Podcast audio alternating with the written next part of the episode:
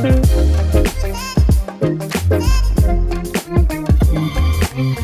everyone. Welcome back to Pod in the Red Sox, bloggingtheredsox.com podcast. I'm your host, Brendan Campbell, and today I'm happy to be joined by Red Sox beat writer Bill Koch of the Providence Journal. Uh, Bill, thank you for joining me today, and uh, happy National Donut Day. Ah, thanks, Brendan. I appreciate that. So, uh, before we get into any Red Sox related topics, uh, I wanted to ask you first how you first got into sports journalism, I should say. Uh, did growing up in the New England area have any influence on your career path? Yeah, of course. I, I mean, you know, it's such a passionate area for sports, and I grew up a Red Sox fan, Patriots fan, Bruins, Celtics. Uh, in the '80s, that was Larry Bird. Um, obviously, the '86 Red Sox were the first Boston team to break my heart. You know, so you you know the region, you know it well, you know the fans, um, so you couldn't help but be drawn into who the teams were and and you know what they represented. And you've been at the Providence Journal since 2014, correct? Yeah, October 2014, I started there. And did you join with the idea of covering the Red Sox right from the jump, or did you know you'd be covering other sports as well? They hired me to do locals. Uh, I was doing the University of Rhode Island, college basketball, high school sports. Um, we had a couple Red Sox writers leave, uh, and in 2018, I, I proposed uh, to management that um, you know I would cover the team because generally it's it's a beat that is difficult for folks who who are married, who have kids. The the travel, you know, takes a big toll. Um, I was a single guy, and and I felt like, you know, I'm on staff. I, I may as well, you know, volunteer and give it a try. I love baseball. Uh, I always have. Um, you know, following the team anyway. You know, so I figured, why not? You know, let's let's give it a chance and, and see if they'd be receptive to it, and they were. And um, you know, I enjoy it. I, I really do. I, I, think the best part about it is you get to watch people every night who are the best in the world at what they do, and, and you can't help but appreciate that. And how difficult was it to cover the team last year during the pandemic and summer camp and uh, restrict COVID restrictions and all that?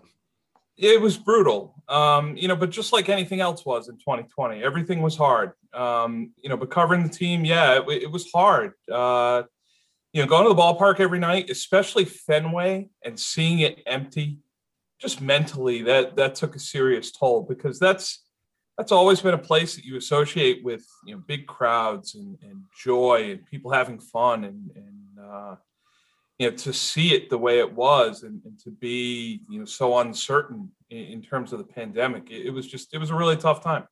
So I guess on that note, how refreshing was it last week to see it back to nearly full capacity? it's been great. Um, you know, even when we started the year at 12%, it, it, was just nice to see people in there again. Um, you know, even if I think it was 4,500 for, for the first homestand or so, um, that, that was a heck of a lot better than zero. Um, you know, it was just, it was just so hard. It was so foreign last year. Um, you know, it, it's unlike anything you, you ever could have imagined. Uh, so to have any fans back in Fenway was, was great. Uh, you know, that Saturday, against the Marlins, where you have you know some big outs in the late innings. Uh, Adam Ottavino getting pumped after a strikeout. Uh, Hirokazu Sawamura getting pumped after a strikeout. That's when you kind of looked and said, okay, if, if we're not all the way back, we're certainly well on the way.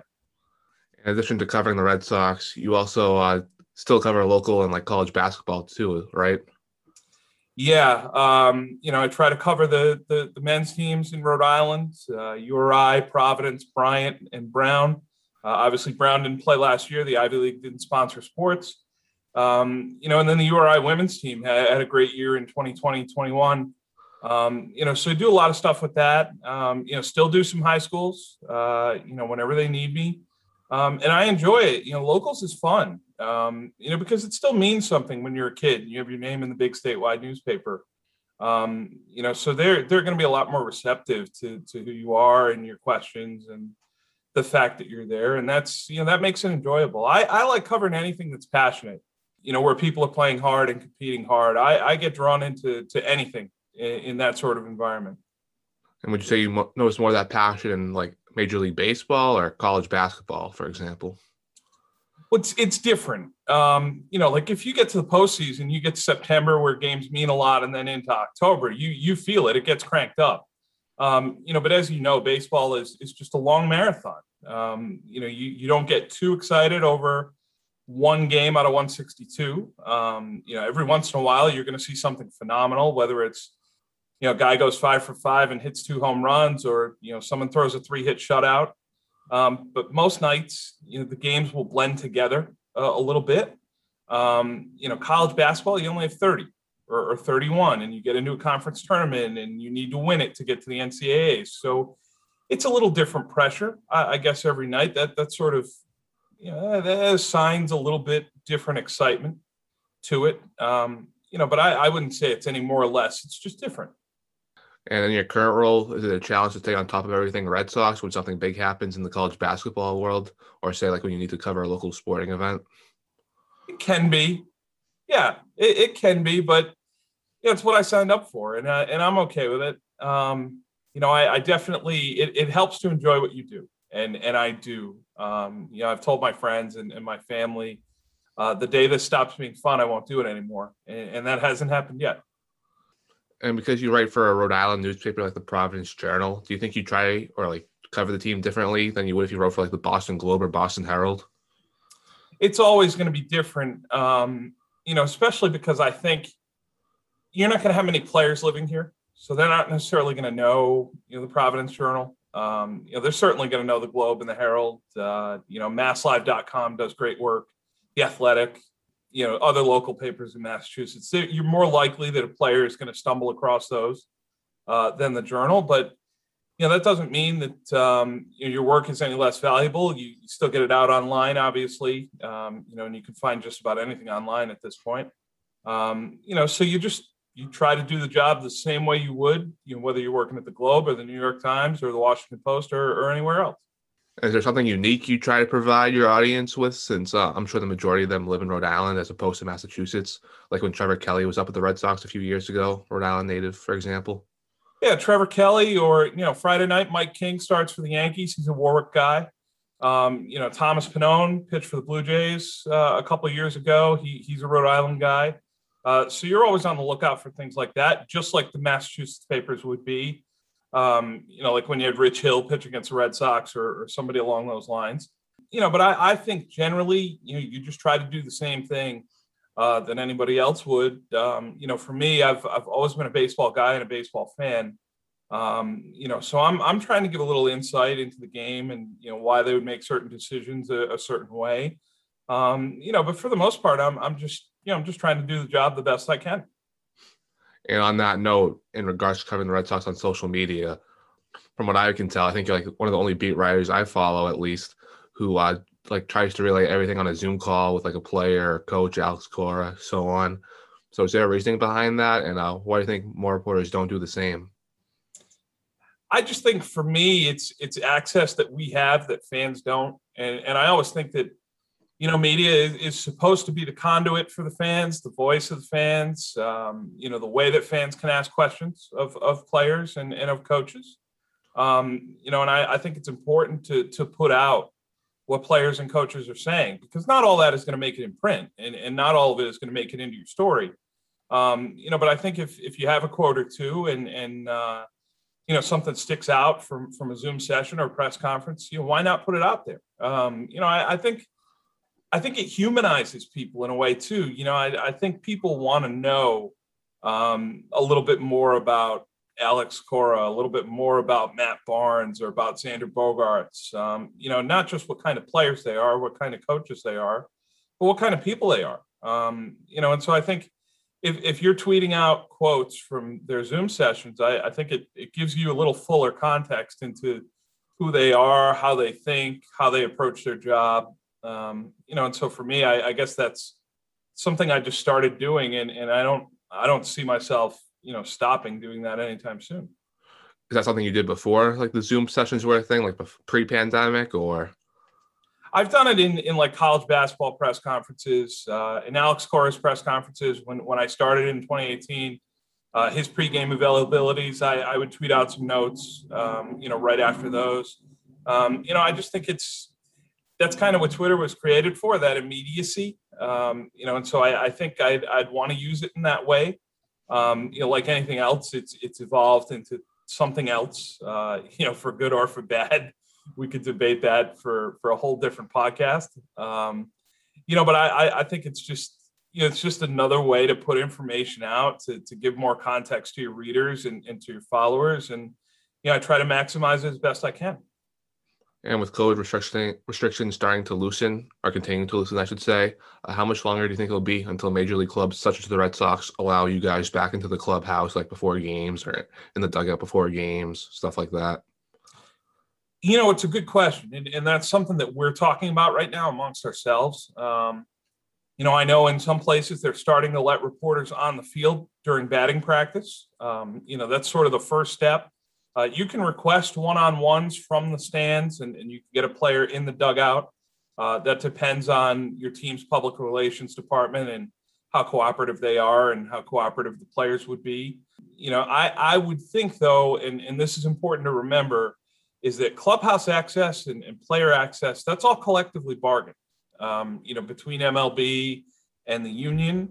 Um, you know, the media obviously has the BBWAA, and, and we have representatives who are involved in that in, in terms of trying to uh, restore that access to the players. Um, but that has to be collectively bargained and, and agreed upon by the players and, and by the owners. Um, you know, so we're hopeful, of course, uh, you know, that we'll get back to doing the job the way we always did it. But um, you know, we're we're understanding of the fact that you know the last year and a half have been very different times uh, with the pandemic and, and obviously health issues and you know, health and safety are, are paramount. You know, those those are more important than um, you know than our access to the players. Uh, you know, I know there's been some discussion about possibly allowing vaccinated media onto the field into the clubhouse. Um, you know, I've had both of my shots. I, I, feel very fortunate, very liberated to to have done so.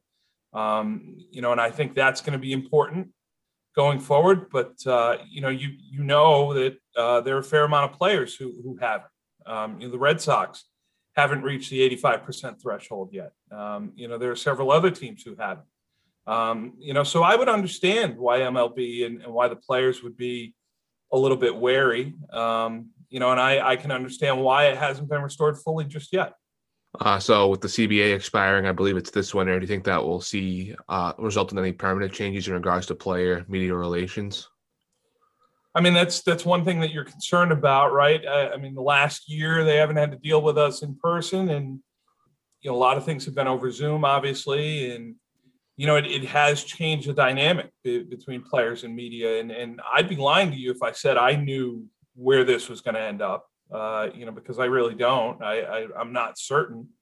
Uh, you know, I, I obviously hope that it goes back to the way it was, um, but I don't take that for granted. Uh, I don't take that as a guarantee. Um, you know, I'm I'm interested to see what happens in December when the CBA expires. There there are significant issues uh, between the players and, and, the owners that they're going to have to sort through. Um, clubhouse access is, is way way down the list uh, in terms of the things that, that they're going to be haggling over. Uh, you know, those negotiations are going to be very contentious. Um, you know, especially with finances continuing to be what they are, uh, you know, over the last year and a half, two years, you, you know that owners are going to be saying we've lost so much money and you know we, we can only afford this in terms of luxury tax. And the players are going to say you know all but one of your teams are worth a billion dollars. You have the money. You can share it with us still. Um, you know so those those are going to be some very spirited uh, you know possibly mean spirited negotiations and, and i'm not sure you know how much they're going to prioritize our access in in those. And you miss maybe the element of just like going up to a player on a whim pre-game and talking to him instead of like a pre-arranged zoom call as it is now. Well i mean it, it you know just in terms of an off the record conversation with a player it, it, it humanizes you as well. You know you're not you're not just somebody looking for a story or looking for an angle or you know looking for comment. You're not asking them for something all the time. Um, you know you you might just say hey you know how are your kids doing? How's your wife doing? You know just just little things like that. Uh, you know you, you have someone who went to a big college football school. You say hey man you know that was a great game the other night.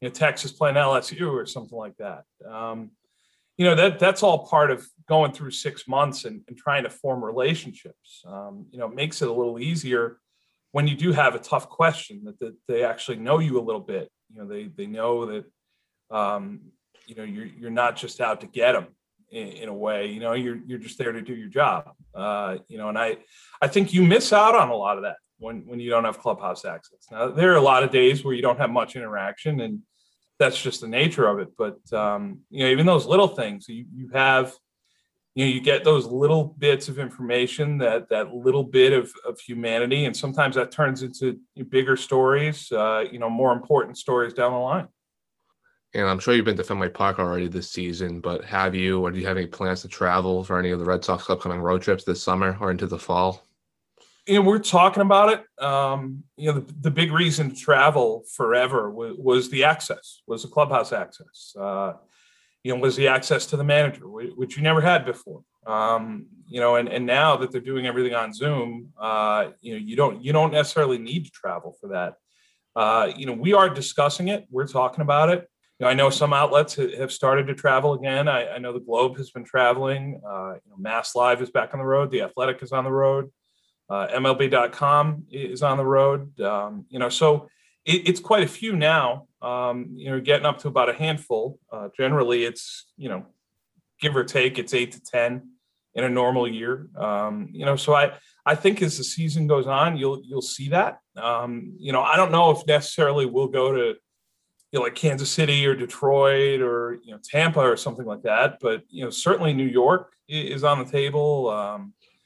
You know, somewhere like uh, you know somewhere a little more local. Uh, you know, I, I, could certainly see us like going to New York, going to Baltimore, um, you know, something along those lines. But it, it, it's not something we've formally discussed. But I, I'm open to it. Um, you know, like I said earlier, being vaccinated, I'm I'm good with. Uh, you know, being out in public, I'm good with traveling. I'm I'm okay with anything they ask me to do. And just talk about access. Um, is it maybe easier to like talk to players on the road because uh, it's like an unfamiliar setting almost for them. Like they don't know like the ins and outs of the clubhouse. It's always easier on the road because you generally have less people on the road. Uh, you know, if you go to home game and you're in the Red Sox clubhouse, in, in a given home game, average night game uh, in June with no Celtics or Bruins playoffs, you're looking at 15, 20 media members in there before the game. Uh, that's probably cut in half on the road. Uh, you know, and and and also you you have to keep in mind that know, the Red Sox home clubhouse is one of the smallest in the big leagues. Uh, if you go on the road, you're just not tripping over each other like like you would be uh, at Fenway. So it, it's a lot more comfortable environment. I would say it's a lot less cluttered environment. Um, you know, I think I think players might feel a little bit more comfortable uh, on the road. Uh, you know, it's, it's, it's certainly different. Um, you know, they're not going to be besieged by you know the the circle of media where it's 15 or 20 people and uh, you know it, it, feels like the walls are closing in a little bit. That that's much less when you're away and you're at camden yards and you know there's only eight people on the trip and you know it's a much bigger space. Uh, it, it's a very different dynamic. Um, you know and a lot of times you, you can get players one-on-one on the road. You, you wouldn't necessarily be able to do that at home um, you know just because there's there's so many people around. Uh, you know so there's there's definite value in those road trips. There's definite value in that access, and and of course, you know, we hope it comes back. And uh, turning what the the Red Sox are doing on the field now. Now that we're just over a third of the way into the season, what have you made of the team thus far? And do you think they can seriously uh, compete for the division this year? Uh, I've been pleasantly surprised. I'll admit that. I, I, thought at the start of the year I had them down for about 85 wins. I, I figured they would be better. Um, you know, certainly the middle of the lineup I thought would be good, and, and it has been.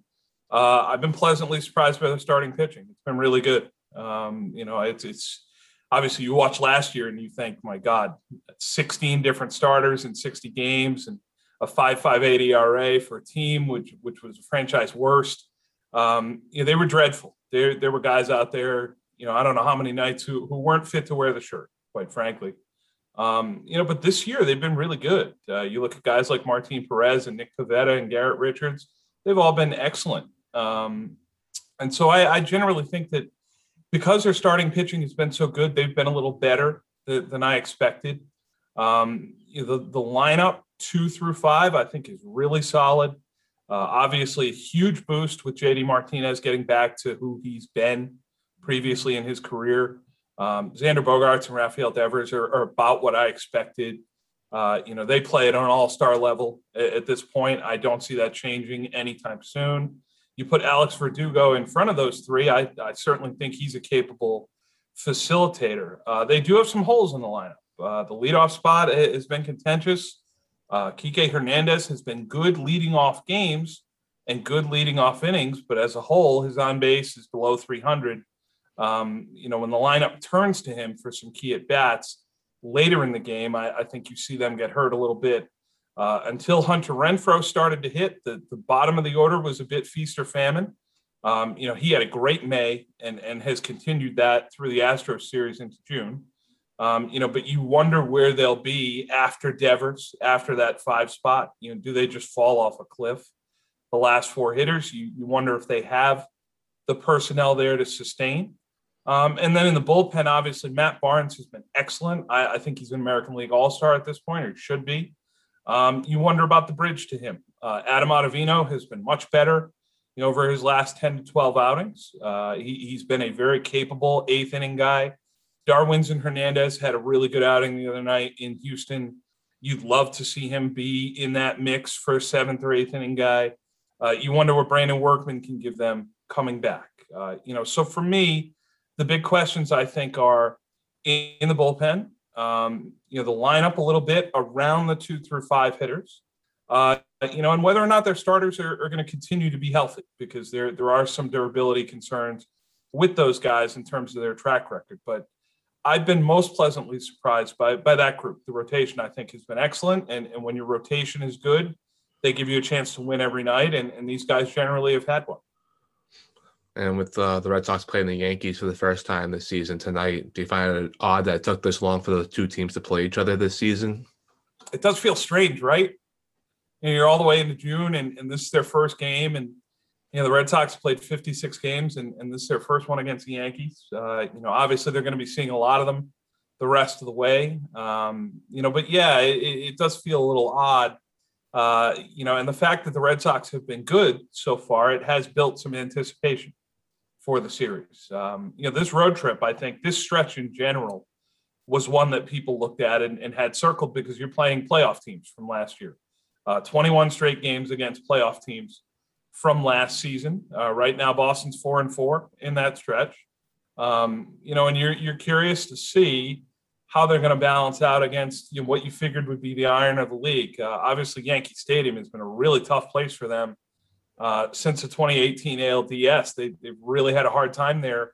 Only won once since then. Um, you know, over the last two seasons. So you're really curious to see, you know, what the Red Sox can prove, what they can salvage from this trip.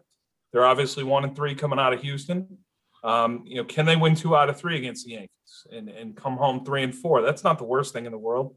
Um, you know, could they somehow sweep the Yankees and come home four and three? I, I think anyone would sign up for that.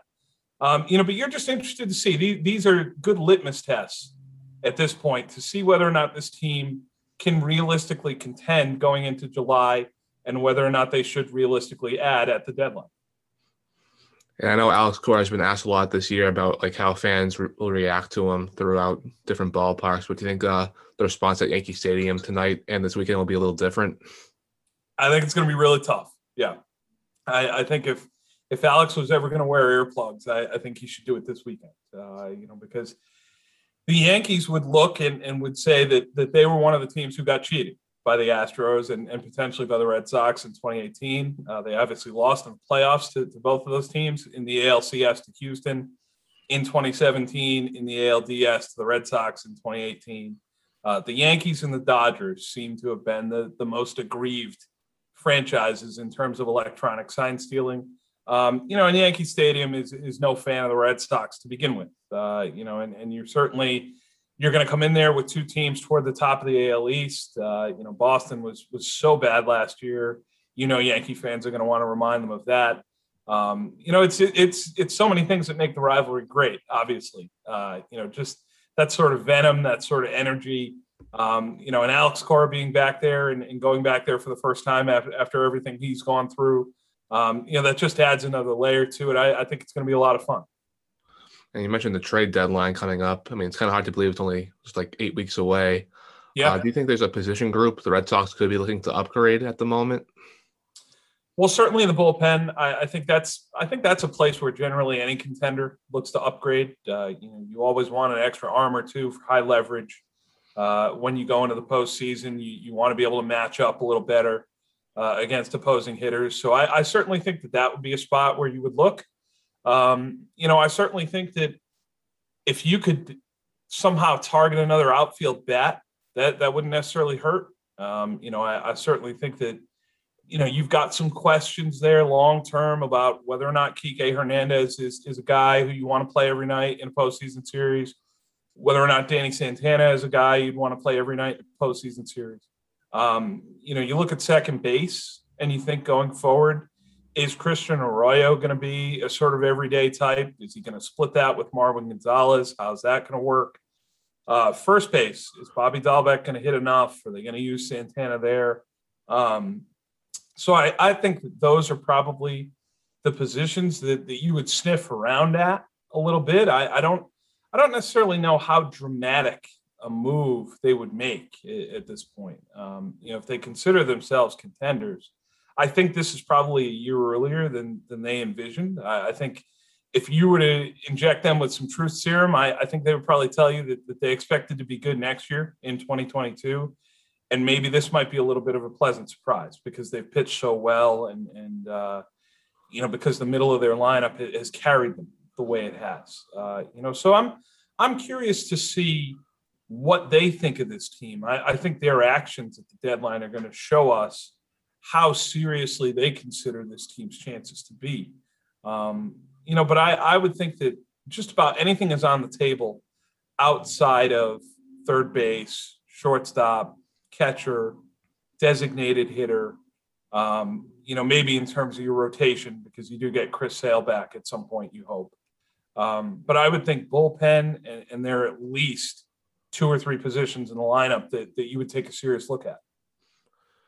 And um, I don't have the transactions in front of me, but just based off feel, I feel like the Rays over the years have, even while competing, they've kind of sold off some pieces um, while still remaining competitive. So would you see Chaim Bloom trying to do something like that the next few weeks?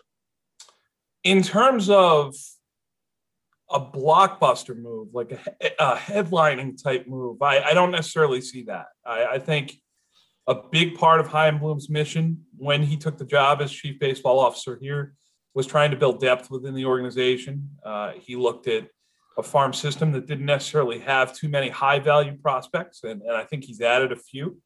Um, you know, but I also think that that he was looking at trying to have more of those prospects as, as well. Um, you know, maybe second tier guys who could potentially be contributors at the major league level, if not stars. Um, you know, and I I think he'd be hesitant to to deal off pieces like that uh, just to try to get a rental for a team that might contend.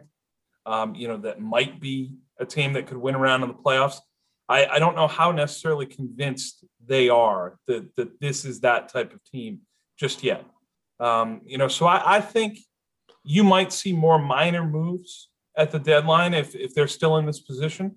Um, you'd see strengthening, but I don't necessarily know if you would see them trade for like a Justin Verlander, like Houston did a few years ago, where, where you make the big splash and you come in and you know you deal prospects away for a marquee player. Um, you, you look at what they did in free agency this offseason. They weren't necessarily in on any of the marquee guys like Trevor Bauer. Um, they made more conservative signings, more understated signings that have panned out in general. Um, you know, signing Garrett Richards has turned out to be a, a really good move. You know, so I, I, think you're probably bidding more in that second tier in, in terms of trades. And, and I think that means that you're probably dealing off depth pieces in your minor league system, not necessarily like, you know, a Jarren Duran, let's say, for a, you know, a number one starter. I, I, I don't necessarily think that you would see that sort of deal out of the Red Sox at this deadline. And just speaking about roster moves in general, um, if you look at the Red Sox 40 man roster, a lot of space is reserved for like prospects who aren't exactly major league ready at the moment. So you think uh, they'll have to create some space there if they were to make moves at the deadline or just looking ahead to like this winter? to free up some space there? Well, just in the immediate term, you, you've got two guys on the 60 day IL, whether it's Ryan Brasier or Chris Sale, uh, who you'll need to create space for at some point later this year. So there, there's definitely going to be a couple moves coming up. Uh, you know, I know Brasier is is close to starting a rehab assignment. Um, you know, so you're looking at him trying to come back. Uh, eventually, you'll have to add him to the 40 man. You know, probably by the start of July. You you would think you would think he'd be ready to go by the end of this month. Um, you know, maybe the start of July. So you're looking at at least one 40 man move coming. Um, you know, I, I definitely think that uh, you know, you you start looking at guys like Jay Groome and, and guys like Bryan Mata, uh, you know, someone like Thaddeus Ward who had Tommy John surgery um, on Thursday. He he's someone who would be subject to 40 man protection over this offseason. Um, you know, had a great year in 2019 in the minor leagues. Is he someone now who maybe you let slip through? Um, the Yankees certainly tried that with Garrett Whitlock, and, and he got picked by the Red Sox in the Rule 5 draft, and, and it's worked out very well for Boston going forward. Um, you know, so that's sort of the risk that you run in, in terms of prospect. Um, you know, it, it's it's no different than when you designate somebody for assignment. You are taking a leverage gamble that they get through waivers and and are able to report to one of your affiliates. Um, you know, so I I certainly think that that those discussions are, are ongoing even now in, in terms of how they'd like to line up their 40 man, who they think they might protect this offseason um, you know, who they project as being in AAA in Boston uh, going forward. Um, you know, someone like Groome, I, I, think is, you know, he's young enough, uh, hasn't necessarily been on the mound enough where he's still a curiosity to them. They, they still have a fair amount invested in him. Um, you know, but if you're somebody who was a lower round pick, you know, somebody like a Marcus Wilson who, who wasn't necessarily drafted, developed here, um, you know, you might consider someone like that expendable. Um, you know, I, I certainly think, uh, you know, that, the, that those discussions are ongoing. I, I think Chaim Bloom looks at the 40 man as sort of a fluid document. I, I, don't necessarily think that he sees it as something fixed where, you know, 35 guys are, are very secure and there's only five spots. I, I, think he sees, you know, maybe 15 spots that, that could be moved at, at just about any time. So, uh, you know, I, I, definitely think that you know Boston will have some moves coming up here in the next month or so. Uh, certainly with Brasier, and then possibly at the trade deadline. Um, you know, and, and that those offseason conversations are, are, already well underway. And would you imagine um, the prospects they acquire to complete the Andrew Benintendi deal be 40 man guys or probably of the lower level? My guess would be that they're not 40 man guys. Um, you know, because you're you're looking at a situation where you're getting three players here. Um, you know, you've you've already gotten uh, Josh Winkowski, who's off to a nice start at Portland. Um, three additional players. If you had to make three additional 40 man moves, um, would stand to reason that those would be higher level guys. Um, and I don't necessarily think that, that that's the way the trade was designed. Um, you know, when when they spoke about needing to see guys on the field this year you know that that sort of said to me that these necessarily weren't guys who were at alternate sites last year. Um, you know, they weren't necessarily really high value prospects of the Royals and of the Mets. Um, you know, but more depth guys for their system. Um, you know, and I know that's something that Bloom has spoken about. You know, just trying to build the base a little bit, trying to make the Red Sox minor leagues a little more competitive. You know, trying to have more options coming through. Um, you know, so I, I definitely think that probably lower level guys, guys who you'll see in A ball and double A. Um, you know, not necessarily guys who are going to be top 30 prospects in the organization right away. Um, you know, but guys who have some talent who, who they might think they're able to mold into something in the future. Yeah, I think the deadline for the um, the Mets players today, so that should be something to look forward to. Right. Speaking of marquee events in July, like the trade deadline, uh, the All Star game is also right around the corner. Uh, I know you mentioned Matt Barnes having a good shot. But uh, as of today, if you were to put a ballpark on how many Red Sox players will be going to Colorado, uh, what number would you give and why? In my mind, I think four are, are deserving. Um, you know, I look at Martinez, Bogaerts, Devers, and Barnes. I, I, think those four guys have done enough through 56 games to, to be selected. Um, you know, if you look at categories in the American League, whether at their specific positions or overall, uh, Martinez, Bogaerts, and Devers have been among the best, most productive hitters in the league. Uh, you know, Bogaerts leads shortstops in the AL in several major categories. Uh, Devers and, and Martinez are, are, at or near the top in terms of extra base hits, in terms of OPS. Um, you know, I'm not sure there's much more that you could ask of them. Uh, and obviously, Barnes, I, I, think, has just been excellent uh, in terms of being a closer. And you look at an all star roster in a given year, you're, you're, generally taking starters, you know, maybe four or five different closers. I, I, certainly think he's been among the top three, four, or five closers in the AL. So you, you can make a justified argument, I think, for all four of those guys. Um, you know, whether or not you want to try to expand that over the next 30 games, if, if someone gets a little hot and, you know, starts to push on, on his position group, uh, you know, if Nick Pivetta or Martin Perez put together four or five more starts and, and sort of on that trend that they've been on recently, um, you know, maybe you can make some kind of argument for them. But, um, you know, just for now, conservatively, I, I would say I think at least four Red Sox have done enough to be named to that team. Just in regards to Devers, do you think there's any long term concerns about his struggles against the fastball this season? I think that it's an instance where uh, his timing's a little bit off, and he tried to speed up a little bit. Um, you know, and the swing just gets off, and and it's, I think it's it, it's a really good illustration of, of how good major league pitching is. Um, you know, and just how finite, uh, you know, how minute adjustments can be in terms of hitting. Um, you know, timing being what it is, if, if you're just a tick off, you're, you're just not going to hit. Um, you know, and that just that just gets magnified when you're in the big leagues. Um, you know, you look at you look at Devers and he's swinging through balls and, and really struggling. Uh, you know, and then Thursday squares one up and and absolutely crushes a double to center field uh, in his first bat, and, and I'm sure that that felt good for him. Uh, you know, Tim Hyers, the Red Sox hitting coach, spoke to us on Thursday and, and said he felt like Devers was was getting sped up a little bit. He, was off in his timing a little bit, and, and they were doing some things to try to shorten him up to the ball.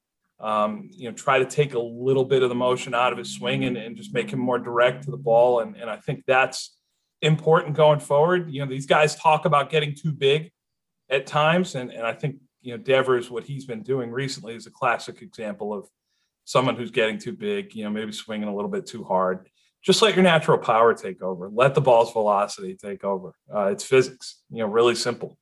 Um, you know, because that guy is he's a genius with the bat in his hand. He, he really is. If, if you look at what he's doing against off-speed pitches this year, he, he's crushing them. Uh, the fact that he can hit with power to all fields, uh, the fact that he's doing all this at 24, um, you know, he's a savant. I, I, I don't I don't necessarily think that anything that happens to him is, is any sort of long-term concern um, you know, because I just I think that much was talent. I think he's that good. Last question for me, which is actually a string of questions, but uh, one of the hottest topics this season has simply been uh, like when when are the Red Sox planning on calling up Jarren Duran, or when will they call up Jarren Duran? Uh, Duran, not in Worcester right now, currently playing for Team USA for an Olympic qualifier. Um, one of his teammates, longtime Major League third baseman Todd Frazier, recently yeah. threw out a Mike Trout comp when talking about him. Uh, do you believe that's fair comparison to make? Never. No, you shouldn't compare anyone to Mike Trout. But I, I understand what Todd Frazier was doing there. I, he, he was trying to give Jarren Duran a compliment and, and a very nice one. Um, you know, and certainly I, I think you know what Frazier is doing there is is he's pointing out the fact that Duran has obvious physical tools, uh, elite physical tools, whether it's his speed, uh, his projectability in the outfield, uh, the fact that he's hitting for power, uh, that he's worked on his body, that he's worked on his swing, uh, gets a lot more lift. Um, you know, someone who is able to drive the ball now. Um, you know, he was a, a, gap hitter coming out of Long Beach. Uh, you know, somebody who they drafted a little bit further down. You know, sixth, seventh round. Uh, you know, now somebody who's performing like he should have been picked in the comp round in the second round. Uh, you know, somebody who has significant physical upside. And, and so I think, you know, the Red Sox are mindful of the fact he hasn't played many games above double A. I, I think, uh, you know, they want to see him get that development time, get a certain amount of at bats, uh, deal with pitchers who, who have game plans. Uh, a lot of guys who have pitched in the big leagues who will pick on your weaknesses and, and make you get better. Um, you know, I also think that if you're going to promote him at, at some point, uh, he's not on the 40 man. Um, you're also going to have to make a, a 26 man decision. Uh, you know, so there'd be significant, um, you know, roster ramifications if, if you do want to call him up. Uh, you know, we we saw, you know, how much time they took just to add Brandon Workman uh, and designate Colten Brewer. Um, you know, I, I, think they take those decisions really seriously. And, and so, you know, it, it, people would look and they would say, well, it's just as simple as, you know, add Duran, DFA, you know, player X and, and start over.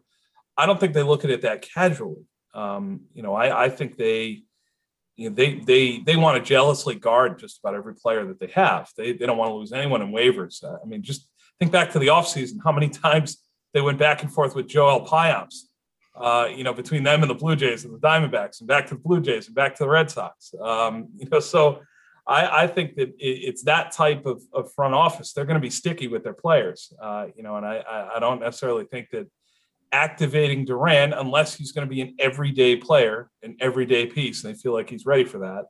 I don't think they're they're going to do it just necessarily to to give the roster a boost. I, I think that would be something that that they would look at and say we're not going to do this until we think it's permanent and and he's going to stay here in a defined role in a definite position. Um, I've been thinking about this a little bit recently, but uh, how much of Duran's success since being drafted really would you chalk up to him? Or how much would you chalk up to say like the red sox player development department? Uh, I, I think in any player's development i think it falls on both. I, I think it's up to the player to try to maximize his career. Um, you know how seriously he takes it how much he works his craft how much he works on his body um, how much time and, and, energy he devotes to trying to stay healthy and, and improve. Um, i also think it, it does fall on player development uh, to give players the best opportunity possible, uh, to give them clear direction, uh, to give them a clear role, uh, to give them a clear idea of where they're seen by the organization. I think that's really important. Um, you know, so I, I, do think it is a mutual thing. Um, you know, and, and the one thing that you can't predict is health. Um, you know, you look at somebody like Groome, who on paper was a great prospect coming out of high school. He's been hurt. Uh, someone like Mata, who signed for a pretty modest bonus, um, you know, blossomed physically and, and, now is hurt. You can't necessarily predict those things, but I I, I do think it, player development is a mutual endeavor. I, I think it's on the player to maximize himself, and I think it's on player development with the Red Sox or, or any other organization to give clear direction and a clear path for the player to get better. And uh, just another estimate question for you. Uh, if you have to give a date for when Duran will be making his major league debut, where would you set that at? Uh, I'm going to say August 15th, just a, a nice round number later in the year. Uh, do, do rosters expand this year, like the 28 in September? Did they get rid of that? They go to 28. Um, you know, so you're going to get two more spots. Uh, you know, but it's not like it used to be where you'd go to 40 and you need an auxiliary clubhouse at Fenway and you'd have guys out in the hallway getting dressed and uh, you know, particularly on the visiting side, which is really small, you're, you're really struggling to find lockers and guys are tripping over each other over there. Um, you know, yeah, it goes to 28 guys. Um, and so you'd be interested to see who they'd bring up and, and where they're at at that point in the season. Uh, you know, obviously, if you're out of the race, it's a proving ground at that point. You might bring up a couple guys who you're thinking about for next season either as being part of the plans or as somebody who you're going to move off the 40 man roster. Um, you know, it could could serve as a tryout at that point. Uh, if you're in contention, you try to address certain position groups that, that you might think. You know, do you need an extra position player, another catcher, an extra bat, um, an extra bullpen arm? Um, you know, so those those decisions will be just like anything else. You'll you'll look at them based on where they're at um, in the standings and, and in contention um, you know, and you'll make them, you know, based on the either the, the short term or the long term outlook of the organization. All right. Well, Bill Koch, thank you very much for your time today. Uh, you can follow Bill on Twitter at Bill Koch25 and read his work on the Red Sox and other sports by checking out the Providence Journal. Bill, thank you again. Thanks, Brendan.